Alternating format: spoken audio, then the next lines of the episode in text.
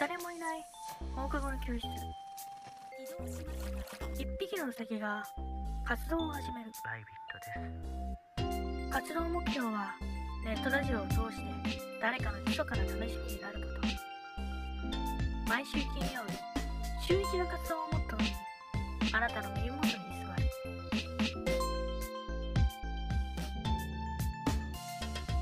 居座り部へようこそ。居座り部のダラダラジオ。このラジオでは取り留めのないことを話します。寝る前の時間や通勤通学読書のお供にご活用ください。なんかね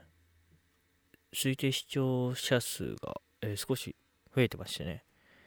えーこの間まではねだいたい6名とか、まあ、5名ぐらいが、まあ、5名がデフォですね。ぐらいでしたんですけどでしたんですけど 変な日本語を使ってますけどぐらいだったんですけどなんかね、えー最近見たらまあ7人ぐらいに増えててわめでたいなって。ねなんかそろそろお便りの1通2通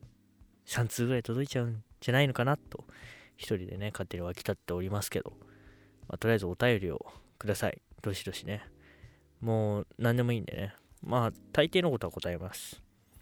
まあ住所とか言われない限りは、まあ大抵のことは答えると思うんで、まあ、とりあえず今のところ NG なしというところで、まあちょっとあまりに過激なことはね、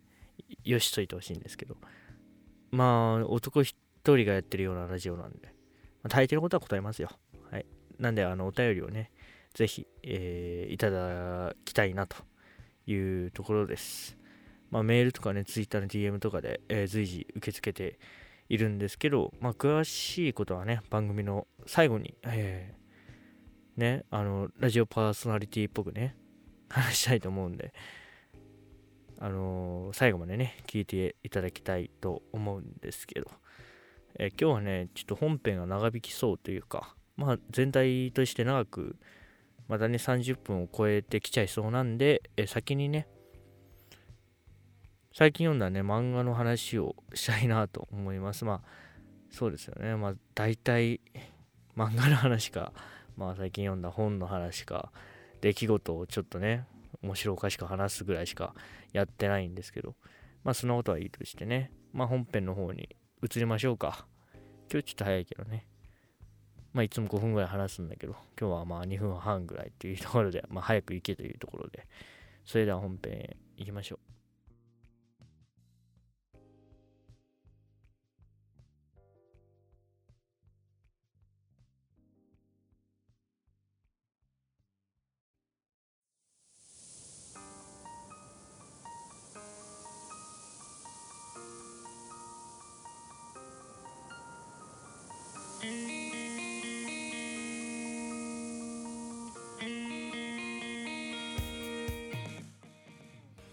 さよならエリ。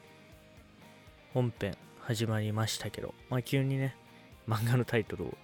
言ったんですけどこれはね、まあ、長編読み切りといいますかちょっと長めの、えー読み切りの作品でして、まあ、1話完結というものなんですけどモキュメンタリーっていう言葉がありましてねそのモキュメンタリー風の漫画なんですね。モキュメンタリーっていうのはまあ、モキュっていう響きがね、なんとなく 可愛らしいイメージはあるんですけど、モキュメンタリーっていうのはね、えーまあ、あの、ウィキペディアよりなんですけど、映画やテレビの、あ？映画やテレビ番組のジャンルの一つで、フィクションをドキュメンタリー映像のように見せかけて演出する表現手法であると。モキュメンタリーですね。あのいいですよね。面白いよね。まあの、なんでしょうね。あの、探検隊とか、な、何探検隊？あるある探検隊じゃなくて、あの、な、なんとか探検隊もね、そういう手法を取ってましたけど、こういうのって結構夢があってね、いいですよね。まあ、モキュメンタリー風の漫画っていうのは、まあ、どういうことなんだっていうのは、まあ、後々ちょっと説明すると言いますか、まあ、あらすじを聞けばね、なんとなく分かってくると思うんで、まあ、ちょっと先にあらすじをね、軽くご紹介したいんですけど、今日はね、あのなるべくネタバレなしでいきたいと思うんで、えーよろしくお願いします。それでは、あらすじの方、お聞きください。冒頭、余命幾ばくの母を撮影するところから始まる。ところが、それは文化祭の出し物で、しかも、母がいる病院が爆発するというオチで終わる。主人公は、学校中からバッシングを食らい、自殺をするために病院の屋上へ登るが、エリがそれを引き止め、廃墟へと彼を引き込み、映画を見るように言う。これが冒頭ですね。まあ、ここまで来るのにも結構な、えー枚数のね、何？枚数の紙がって言っても電子で見たんであれなんですけど、まあ、結構ページがあるわけですよね。ページが出てこないっていうね。ページがあるわけですけど。まあもう結構引き込まれるわけですよ。最初ね、あのー撮れてるかなみたいなとこから始まって、これがお母さんですみたいな、そういうとこからね、まあ、あのパッと見、なんかホームビデオかなみたいな。この後、なんか殺人鬼が部屋の中入ってきて、この家をめちゃくちゃにして、で、主人公が闇落ちするみたいな話なのかなってなんとなく思ったりするんですけど、でも全然そんなことないんですね。ずーっと、ずーっとってわけじゃないけど、まああの、しばらくするまで、それは本当に、なんて言うんでしょう。本当にね、アットホームな、えーホームビデオにしか見えないと。でも、途中から母が、もう余命がね、もうちょっと、あんまり残されてないと。だから、えービデオテープを買って、ビデオカメラを買って、母を撮影しているんだよっていうのが、えー明らかになることでね、なかなかショッキングな、えー演出がね、されてるわけなんですよ。で、まあ、あの、そのね、映画のオチとして、最後、病室が爆発するっていう。まあ、爆発落ちなんて最低っていうね。何でしたっけ俺元ネタ忘れましたけど。まあ、そういう言葉があるように、爆発落ちで終わったから、っていうのもあって、学校中からバッシングを食らうと。まあ、そもそも、えー本当にね、母親が死ぬまでの映像っていうのを使っておきながら、病室を爆破するって何、どういうことっていう。何事？映画の起承転結としてもオチがついてないけどみたいなそういうちょっと理解できない作品になってしまってるよ滑ってるよっていうのを学校中から言われて、まあ、教師にもちょっと胸ぐらをつかまれると。あの教師がね、まあ、ここまでは本当冒頭数ページなんでネタバレにはなる？なる？ならない？でもまあそんな重要なところじゃないんでちょっとどこまで言っていいのか分かんないけど教師があのユータっていう、あのー主人公の胸ぐらを掴んでこう説教するシーンみたいなのがあって、まあ、そこの会話のやり取りっていうのがなんであのお母さんがいる病室を最後爆発するみたいな演出で終わらしたのかって言ったら最高だったでしょって主人公が言うわけですそしたら先生が胸ぐらを掴んでお前は人の命人が一人死んでんのに最高だったって何事？っていうふうにまあ叱るわけですよね。まあ当然の倫理観といえばそうなんですけど。でもまあ、あの、もうちょっと先まで言っていいのかな。まあここはまだ、あの、すごく序盤の話なんであれなんですけど、エリーがの後々ね、あの映画をユータと一緒に見、ユータだっけ？ユータと 一緒に見るようになるんですけど、でそのユータと映画を見た後で、まあ全部で9時間ぐらい 一緒に映画を見ましてね、えーまあとりあえず君には映画を見せるんだって言って映画を9時間ぐらい見るわけですよ。で、その見た後で、ああんたの映画最高だよっつって、スカッとしたって言うんですね。それは、あの息子に自分が死ぬまでの様子をカメラで撮れっていう、この残酷さとか、ここから感じられる、なんて言うんでしょうね、母のエゴみたいなのを、最後病室を爆破することによって綺麗に拭い去ってくれたっていうような話をするんですね言われてみればめちゃくちゃうなずけるんですよね。確かにそれはそうだと。きつすぎる。とそういうわけです。だって主人公はまだ高校生。中学生だっけ？中学生か。中学生ぐらいの設定なんで。まあかなりきつい話になりますよね、まあ、なかなかショッキングな内容を取り扱ってるんですけど、まあ、ここからあの映画じゃなくて漫画の手法を少しね見ていきたいと思うんですけどまあまあ言うて言うたって僕はあの素人なんで そんな細かいことがわかるわけじゃないんですけど。まああの漫画の表現としてちょっと、まあ、珍しいと言いますか。あの多用されていた表現として、まあ、手ぶれの表現が結構多用されてて主人公が動揺したり、えー、何かこうとっさに何かを映した時にこう手がぶれるっていう表現を結構頻繁に使われてて躍動感があるんですね。こう本当に画面が揺れてるような感じがするしねそれがすごく映画っぽいなっていうか動画っぽいなっていうポイントでしたね。小回りが特殊で4コマ漫画みたいに1つのページに4つのコマが上から下にポンポンポンポンって置かれてるんですよ。でそれがまあちょっとあのカメラのねフィルムみたいだなっていうあやべめっちゃ殴っちゃったマイクを。フィルムみたいだなっていう感じもしましたしあと一つ一つのシーンが結構長く続くんですね。例えばエイジと主人公でユータが一緒に座って映画を見てるシーンみたいなのが、まあ、結構23ページ続いたりまああの主人公がね廃墟に行くまでの様子。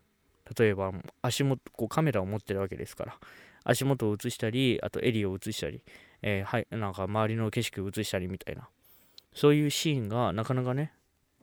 まあ大切に描かれていると言いますか、まあ、決してないがしろに雑に描いてなくて、まあ、どのシーンもね結構緻密に、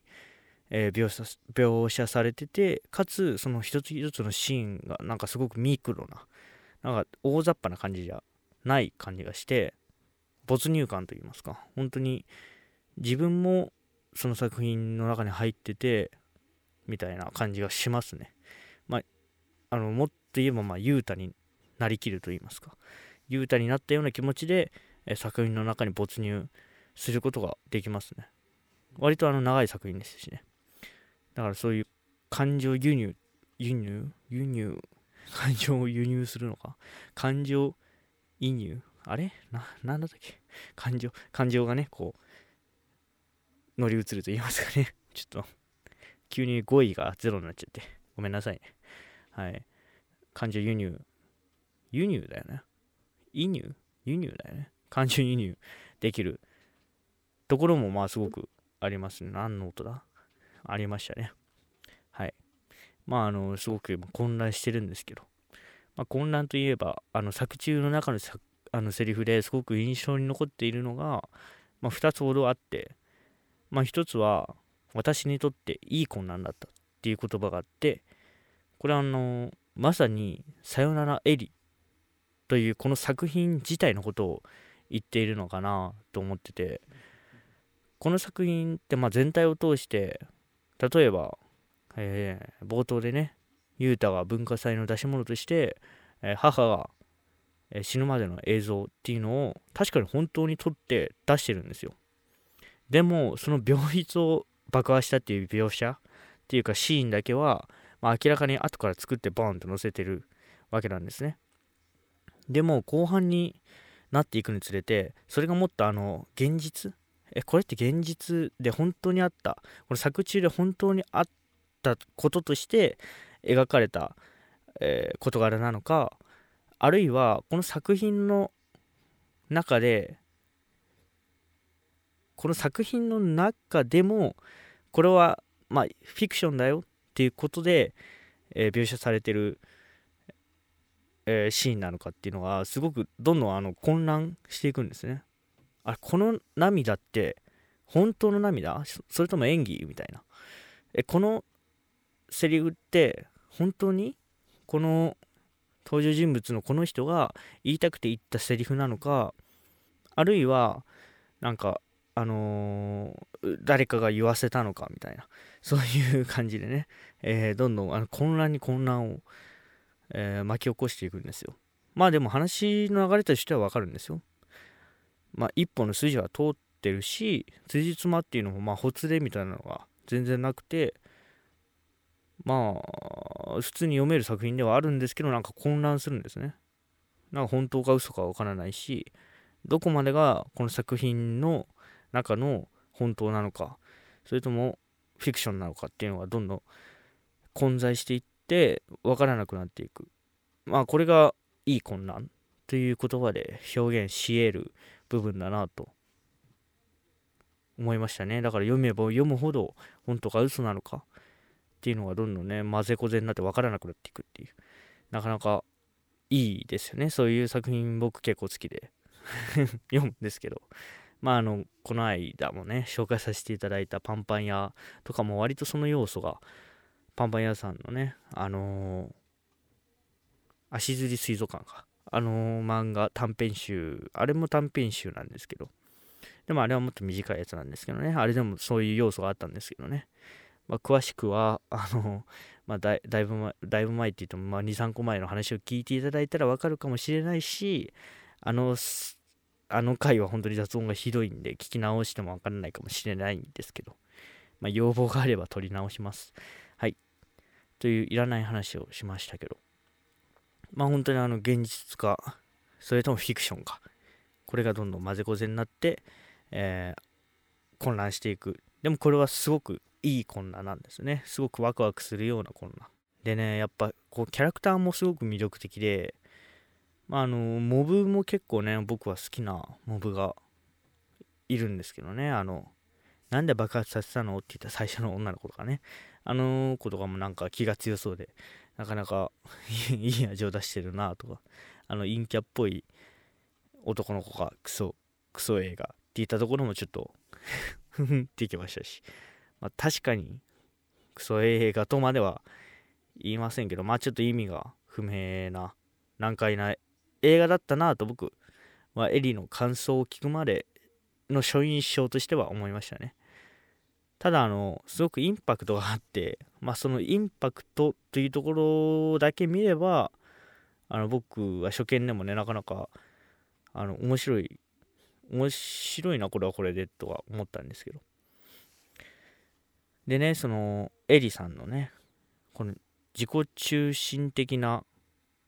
アーティスティックといいますか記載感がねすごくいいんですね。主人公を引っ張ってって廃墟に連れ込んだり。あのー、無理やり映画を見させたりまあお前これから映画を描くんだって言ったりみたいなね。そういうこうわやわやあ私が私がプロデュースしてやるみたいな。こうこの人に俺についてこいみたいな。そういうな男勝りと言いますかね。そういう強い女性と言いますかね。記載と言いますか、まあ、あの監督でいうところの宮崎駿監督と言いますか。極めて深いだっていう。ね。極めて不愉快だっけ？あれは。AI があのシミュレーションした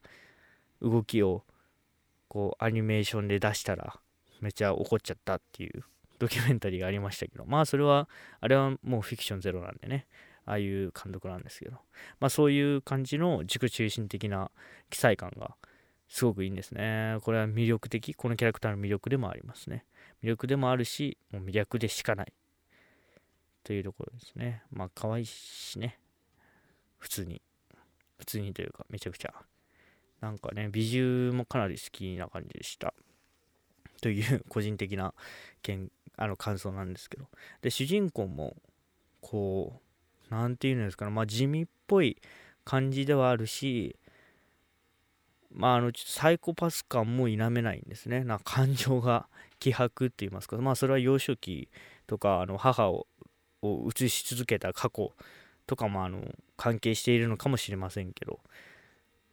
まあなんかこう希薄な感じがする主人公なんですけどでも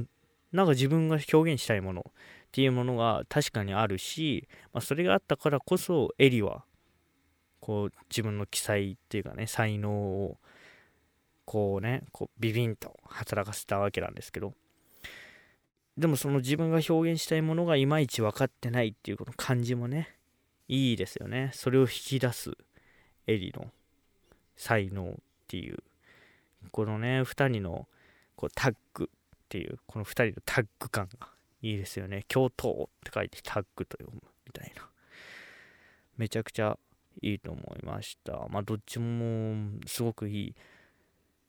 もうなどっちももうとか言ったけどそれは全然関係なくてまあ全体的にもうすごくいい作品で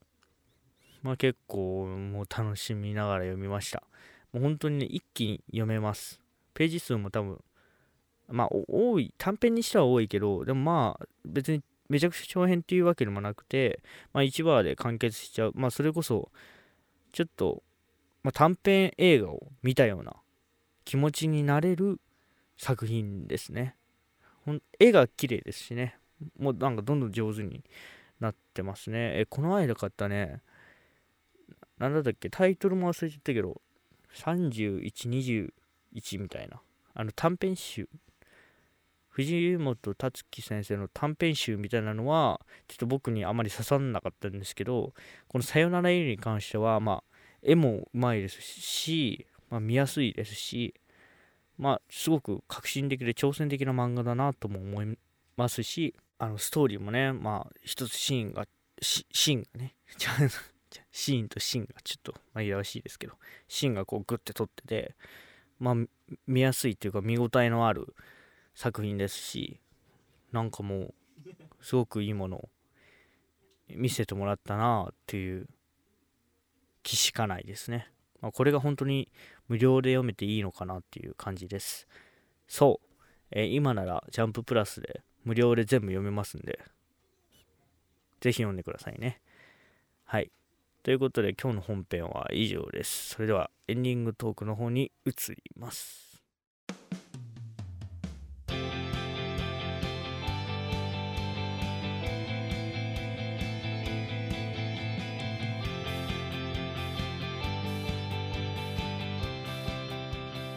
エンディン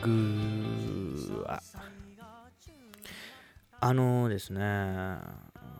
私は一応バンドをやってましてね。まああのこのラジオでもね何度か、えー、言ったと思うんですけど海底トンネル展望台という、まあ、通称海底というバンドをしてましてまあ Twitter アカウントとかもあるんでまあ検索すれば一発でヒットするんですけど。まあそういう感じでね、バンドで活動していると、まあライブというものをね、する機会が当然あるんですよ。で、このライブがね、なかなかくせ者でした、今回は。あの、2日連続なんですね、今回は。なんとね、あの、なんかたまたまちょっと前前後という、前後というか、こう、隣り合わせになっちゃって、これがまあなかなかしんどかったんですね。まあ、最初のライブが、ザ・セッションっていう、あのー、イマージュというライブハウスが企画している、こう、まあ、あの、即席バンドを作って、みんなでこう、バーッと演奏して、まあ、あの、仲良くなれたらいいね、みたいな。仲良くなったら LINE 交換して、またまあ、適当に飲みにでも行ってよ、みたいな、そういうところなんですけどね。あそういう企画だったんですけど。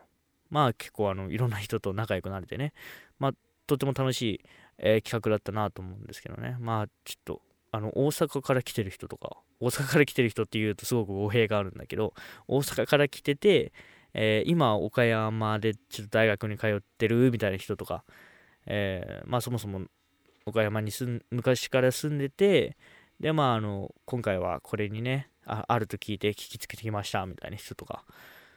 まあ、あの、あとはもう、前来た時に、あの海底さんのライブ見ましたみたいな人がいたりみたいなねあのなんか面白いメンバーが、えー、揃ってなんかたまたま話もあってね弾んだりしたんですけど。まあそういう感じであの即席バンドを作って演奏するっていう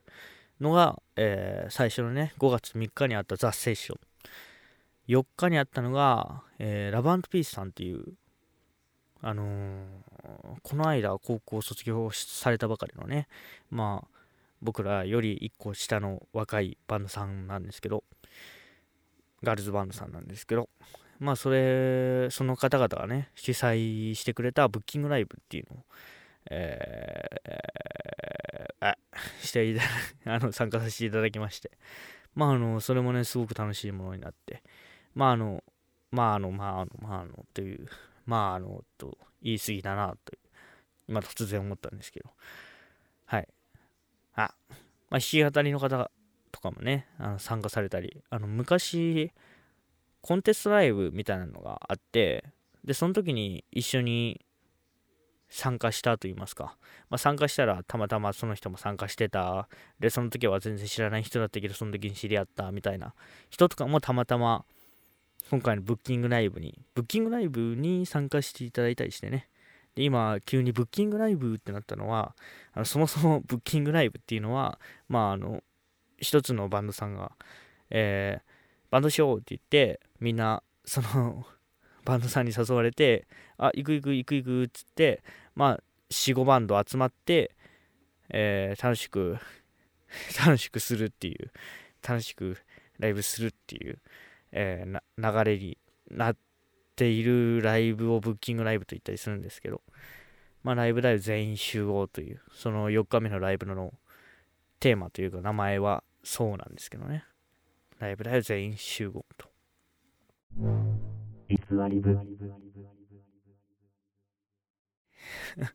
ま続けて話しますけどね。まあ話題切り替えみたいなのはなく続けて話すんですけど、まあ、今日ちょっとこのエピソードがなかなか強いんでね、聞いていただきたいんですけどね、こういうふりをするとどんどん面白くなるくなるんですけど、あのー、まあ、担当直入に言うと通帳にロックがかかったと。あの通帳にね、まあ、のー、音楽ジャンルでいうところのロックではなくて、まあ、がっちり施錠されたという意味でのロックなんですけど。通帳にロックかかると本当に焦るよ。あの何回ねこう口座というか ATM というかそれにねこうピッて差し込んでも暗証番号が違いますってまだ打ってもないのに突き返されるの、はあ、俺はため息出せでその日ってさあのー、ライブ4日だったんだけどまあ、4日ってあのライブで全員集合っていうブッキングライブがあった日なのね。で、まあ、そのブッキングライブに参加するっていうか、そのブッキングライブが始まる前に、スタジオに1回入って、スタジオ練習をしていこうっていう話だったんだけど、あの、スタジオ代が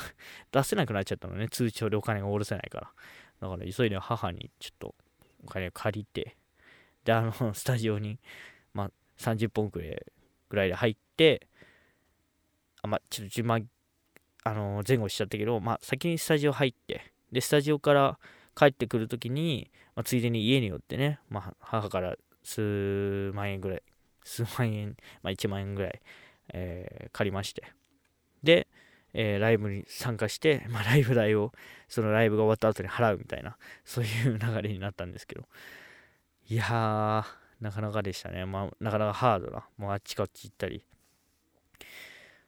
する日だったんですけど。で、なんでロックがかかったかっていうと、暗証番号を2回ミスったんですよ。ね。びっくりするよね。口座の暗証番号って普通そんなミスしないよね。本当にびっくりしたんだけど、2回ミスって、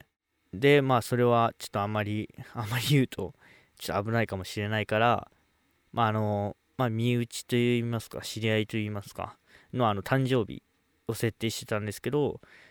その人の誕生日をね、すっかり、間違って覚えてたみたいで、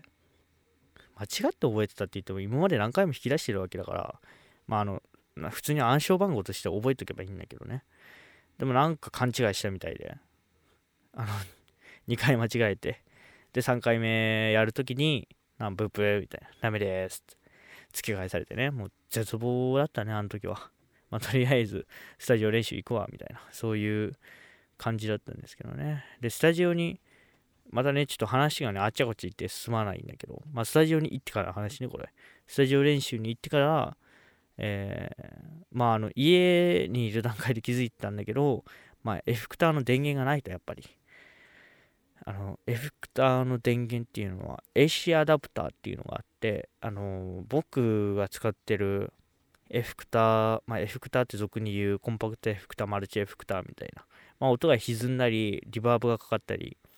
なんかこう何回もこだかこだまするようなディレイっていうんですけど、そういう音色とか音に効果がつけれるものをエフェクターっていうんですけど、で僕の場合、でっかいマルチエフェクターなんですよ。でそのでっかいマルチエフェクターを動かすために専用の電源がいるんですけどそれを多分前日の5月3日のザ・セッションで今治さんに置いてきてしまったみたいであのエフェクターが使えねえ？みたいな。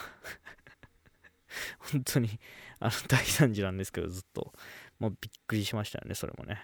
なんかでもねエフェクターの電源はねなぜかレッドボックスっていうところに行ったんですけどねその前に。その前にね。あのちょっと事前の情報が足りなかったね。レッドボックスさん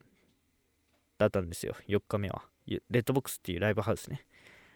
レッドボックスになんか電源が全く同じっていうかまあ対応してるのがあって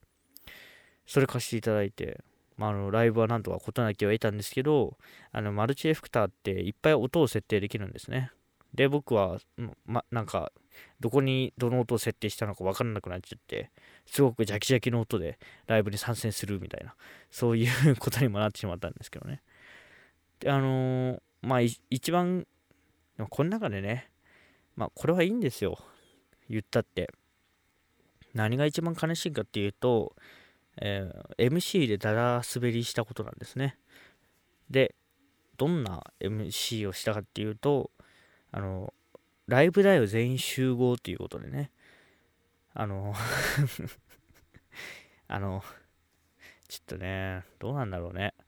今の世代には通じないのかね。怒りや長介の真似をして、ライブだよ、全員集合みたいな感じで言ったんですよ。そしたらなんかもう、誰も分かってないみたいな。ああみたいな。えみたいな。いや、いやー、みたいな。もう、誰も笑ってないし、なんかね、薬とも言ってないし。で、あの、その後すぐヒゲダンスのね、ルールルールルルルルルルルっていうのが始まる予定だったんですけど、なリーダー気まずすぎて、なんかそれが始まるまで、だから全員集合って言った後に、そのすぐヒゲダンスが始まるっていうその間、その間ですら、その数秒の間ですら耐えきれなくなって、ということなんですけど、とか、隣で言い出して、いや、もう、やめろよ、みたいな。なんか滑った感がひどくなるだけだろう、みたいな。ね、あの ね、もうちょっと救いようのない空気空気だったんですけどね。で、あの、時間もね、結構押してたんでね、僕はあの、カポっていうギターの音を変える器具をあのー、